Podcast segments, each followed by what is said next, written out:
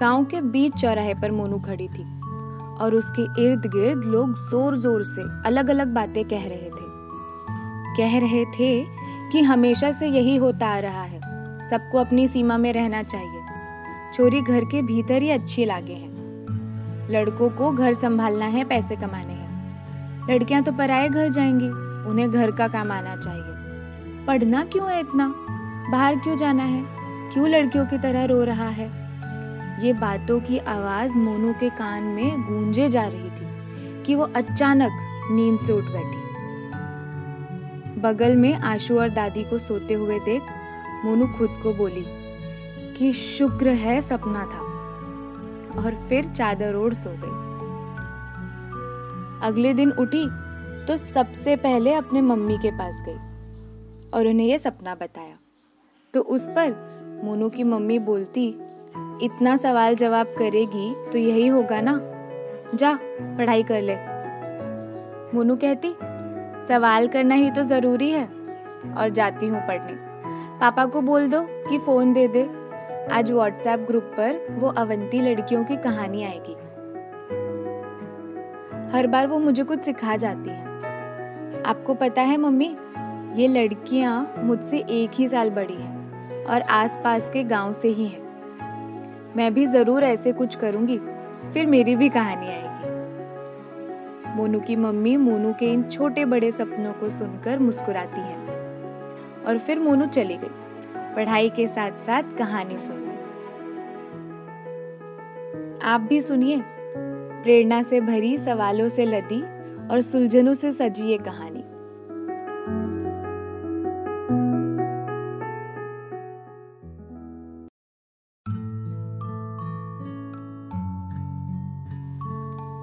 रोज हम सब सुनते हैं और सहते भी हैं लिंग भेदभाव को। उसके प्रति क्या करे, ये पता नहीं, पर जानते हैं कि भेदभाव का होना गलत है। उच्चाना खुर्द की छह लड़कियों के भी जीवन में यही हालात थे। अपने रोज़मर्रा की ज़िंदगी में वो सभी अलग अलग तरीके से भेदभाव सहती थी। कभी किसी को बीच स्कूल से इसलिए बुलवा लेते थे क्योंकि घर में आए मेहमानों की खातिरदारी करनी होती थी। और कभी तो एक किताब लेने के लिए भी घर से बाहर नहीं जाने देते थे। उन सभी को गलत तो लगता था ये सब। कई सवाल भी आते थे मन में, पर वह चुप रह जाती थी। यह सोचकर कि यही होता है सब लड़कियों के साथ। एक दिन, अवंती प्रोग्राम के तहत जब मोनिका दीदी आई क्लास में तो वो लिंग धारणाओं के दो डब्बों के बारे में बताने लगी। आप सब तो अब जानते हैं ना वो डब्बे क्या हैं? जी हाँ एक डब्बा लड़की वाला और एक डब्बा लड़के वाला। दीदी पूछती, बताओ, लड़की वाले डब्बे में रहने के लिए क्या क्या करना होता है? तो पूरी क्लास अलग अलग जवाबों से भर उठी। इतने सारे जवाबों को आते देख इन लड़कियों को भी अपने सवालों और जवाबों पर विश्वास आने लगा। ये सब के बाद दीदी ने सबसे ये सवाल पूछा कि क्या आप सबको इस डब्बे में रहना है? और एक ही सुर में पूरी क्लास कहती, नहीं दीदी, बिल्कुल नहीं रहना। वो छह लड़कियों को लगा कि मोनिका दीदी के मदद से अब शायद वो कुछ कर पाएँगी, सवाल कर पाएँगी। कितना खूबसूरत है ना? ऐसे लड़कियों और दीदी का साथ आकर एक समस्या को हल करना। खैर, मैं आगे बताती हूँ कि हुआ क्या।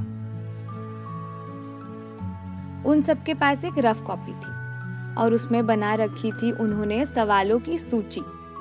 जी हाँ ढेरों सवाल सवाल जैसे कि भेदभाव क्या है? क्या आपने अपने आसपास में भेदभाव होते हुए देखा है? भेदभाव होता हुआ देखकर आपको कैसा महसूस होता है?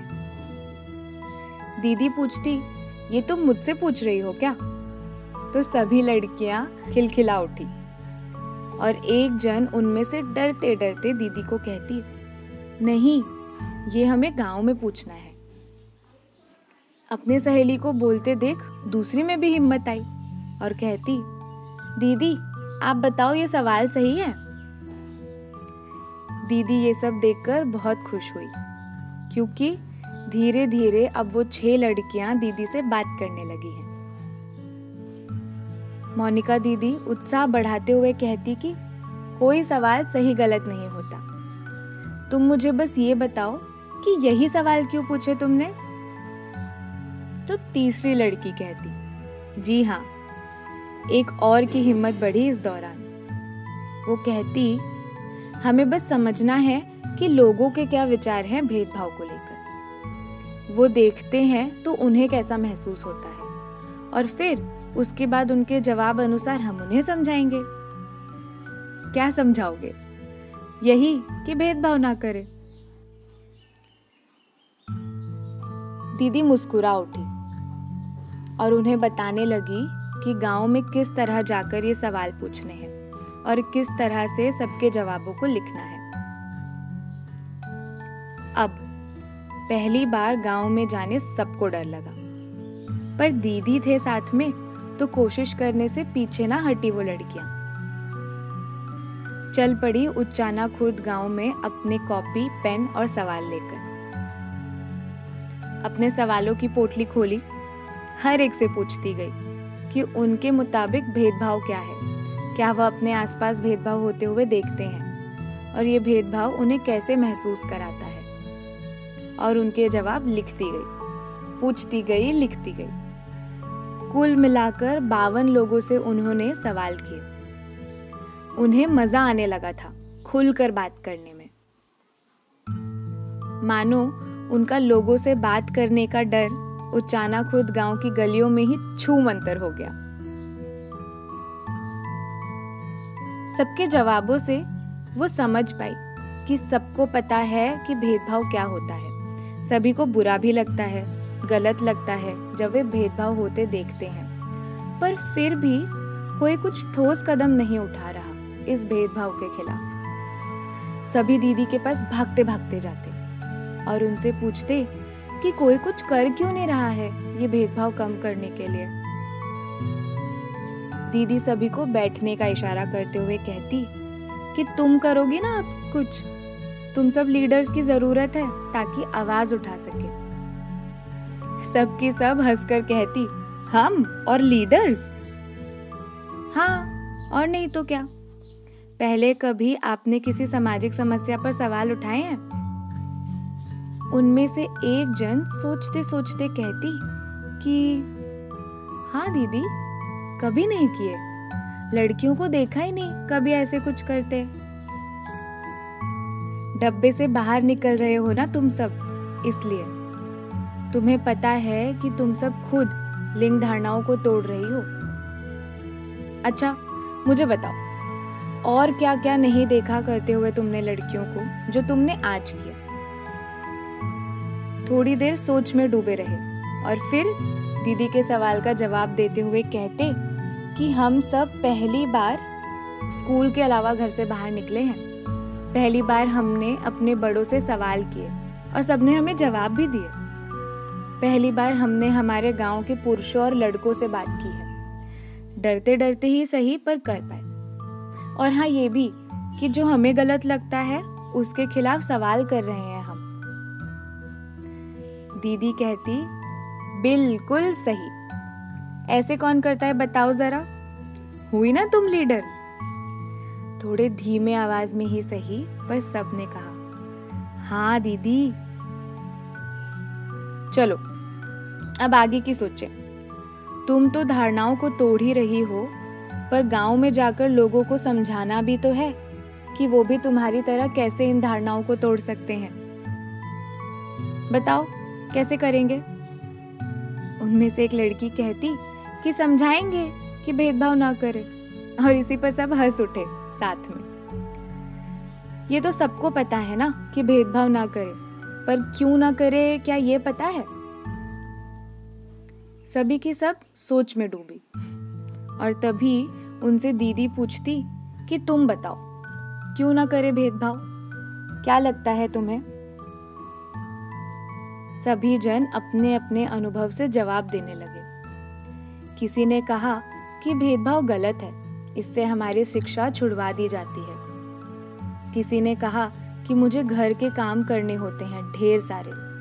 तो किसी ने कहा कि मैं आज़ादी से बाहर नहीं जा पाती हूँ क्योंकि लड़की हूँ। तो एक ने कहा कि लड़कियों को जन्म से पहले ही मार देते हैं, क्योंकि वो लड़की है।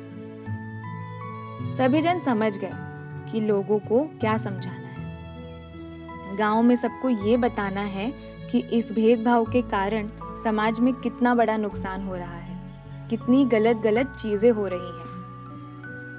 लड़कियाँ दबती जा रही हैं और बस, अब इसलिए ये लिंग भेदभाव नहीं करना चाहिए।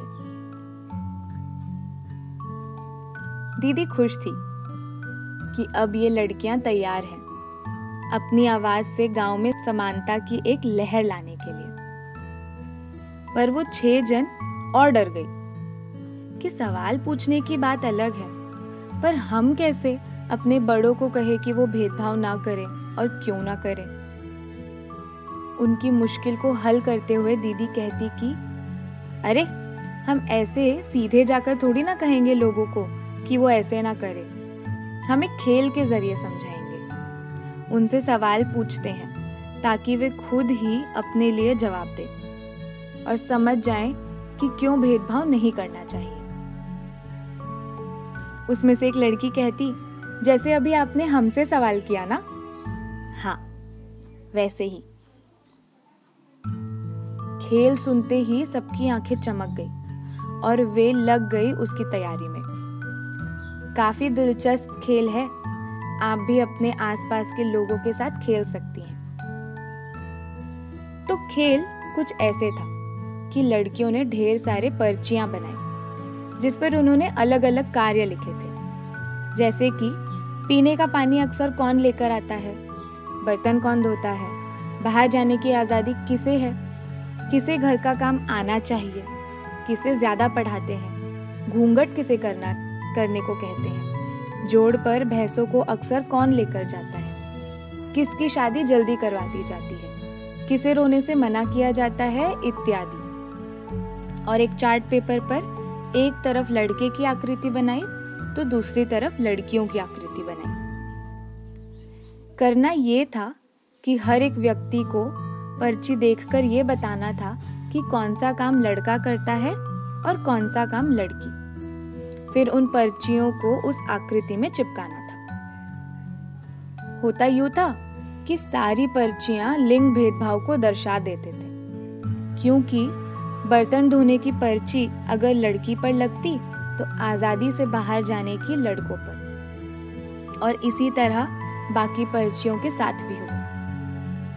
अंत में, गेम खेलने वाला व्यक्ति खुद ब खुद समझ पाता कि हम कैसे लिंग भेदभाव को छोटे छोटे तरीकों से होने देते हैं और स्वयं करते हैं। ये गेम बनाकर लड़कियाँ निकल पड़ी। अपने गाँव में पूरे जोश के साथ। गेम खिलाती और फिर सबको समझाती कि भेदभाव के कारण लड़कियों के जीवन पर क्या असर पड़ता है। और प्यार से सबसे आवेदन करती कि लिंग भेदभाव के खिलाफ आप भी आवाज़ उठाएँ।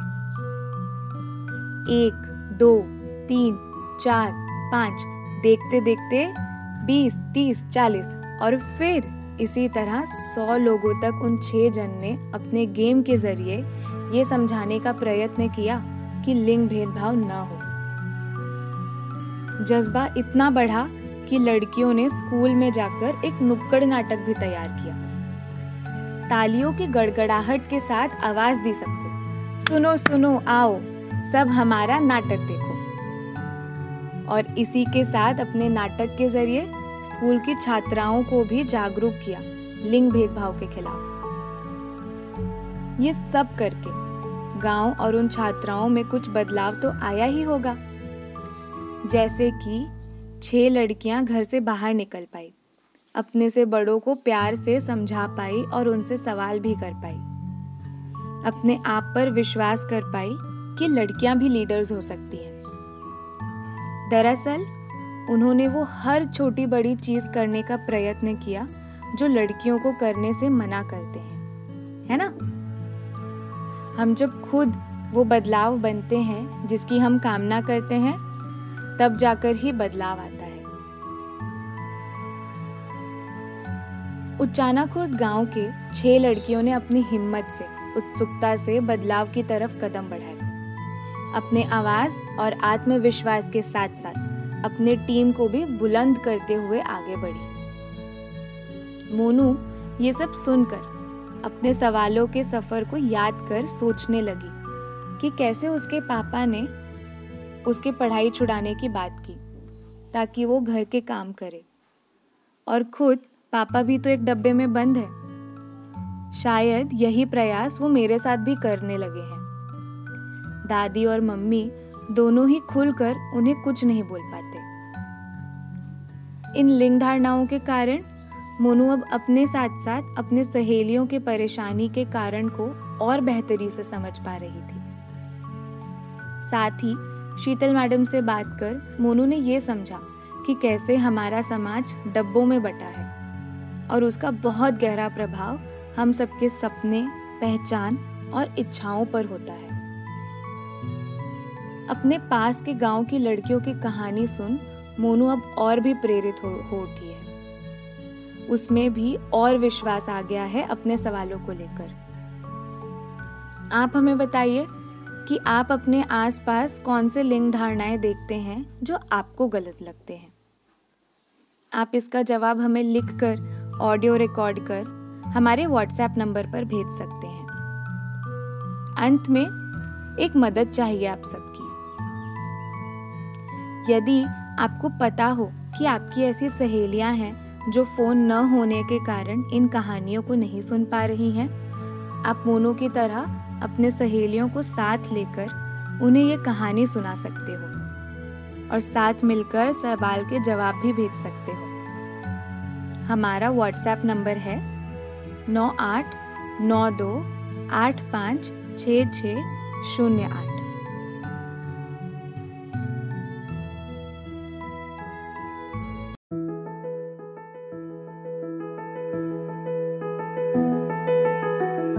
अलविदा बहनों, अगले सोमवार हम कुछ खास व्यक्ति से मिलेंगे, जो आप ही के उम्र के हैं और आसपास ही रहते हैं। तब तक आप कहानी सुने। सवाल पूछे और तानिया दीदी की तरह गुनगुनाए मैं बोलूँगी गीत।